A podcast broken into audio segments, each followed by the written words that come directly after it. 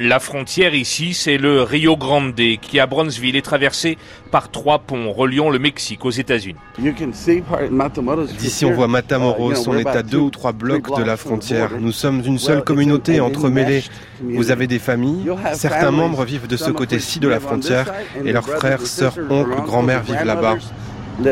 Alors, quand Donald Trump menace à intervalles réguliers de fermer cette frontière mexicaine pour lutter contre l'immigration illégale, l'ancien juge Ben Nice a beaucoup de mal à comprendre. Ça serait terrible, ça couperait des familles en deux et ça aurait des conséquences très dures pour l'économie locale. À chaque fois que Trump dit quelque chose comme ça, on s'inquiète. Ici, les commerces du centre-ville génèrent beaucoup de taxes liées au commerce. Pourquoi? Parce qu'il y a beaucoup de Mexicains qui font des allers et retours.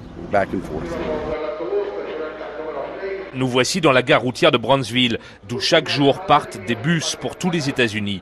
C'est dans cette gare que les migrants qui ont réussi à traverser la frontière sont remis en liberté après avoir été arrêtés par les Border Patrol américains, après avoir été placés en centre de rétention et après avoir déposé une demande d'asile. Le récépissé de cette demande leur permet d'aller où ils veulent dans le pays en attendant la décision des autorités américaines. Sergio Cordova fait partie de l'association Team Brownsville qui vient en aide à ces immigrés fraîchement débarqués aux États-Unis. Comme vous le voyez, aucun d'entre eux n'a de lacets à leurs chaussures. Ils les ont pris au centre de rétention. Pas de ceinturon non plus. Ils n'ont rien d'autre que les vêtements qu'ils portent sur eux. Il y a des enfants, des femmes, des familles, des célibataires. Et donc là, ils attendent de savoir euh, où est-ce qu'ils vont pouvoir être envoyés un peu partout aux États-Unis. Des migrants, il peut en arriver entre 70 à 300 par jour. Puis Sergio veut nous montrer le Rio Grande, côté américain. On est derrière une barrière de métal et d'ici on voit souvent, dit-il, des migrants tenter la traversée de la rivière à la nage. Vous voyez le Mexique Là-bas, il n'y a pas de barrière, mais il y en a une côté États-Unis. De loin, cette rivière a l'air calme et paisible, mais ce n'est pas le cas. Il y a de forts courants. Des gens se noient et beaucoup d'entre eux fuient leur pays, les criminels et les gangs.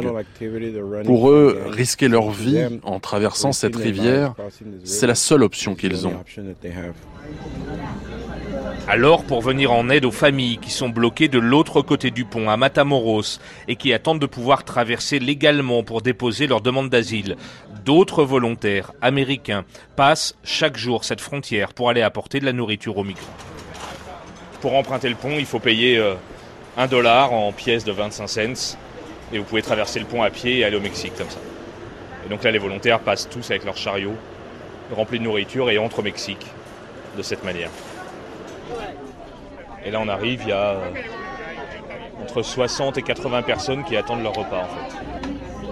Séparés par le seul Rio Grande, Matamoros et Bronzeville sont comme deux villes sœurs, constate le maire de la cité texane, Tony Martinez. Le mur voulu par Trump, dit-il, n'a pas sa place ici et il n'empêchera pas les migrants de tout risquer pour rejoindre l'Eldorado américain. Ça n'a aucun sens. vous savez, j'ai parlé à beaucoup de ces migrants. Une majorité d'entre eux affirment qu'ils risquent de mourir dans leur pays. Alors ils peuvent mourir aussi en essayant de venir ici. C'est à Bronzeville que fin juin, le corps sans vie de la petite Valeria et de son père Alberto Ramirez, venus tous les deux du Salvador, ont été retrouvés noyés dans les eaux du Rio Grande.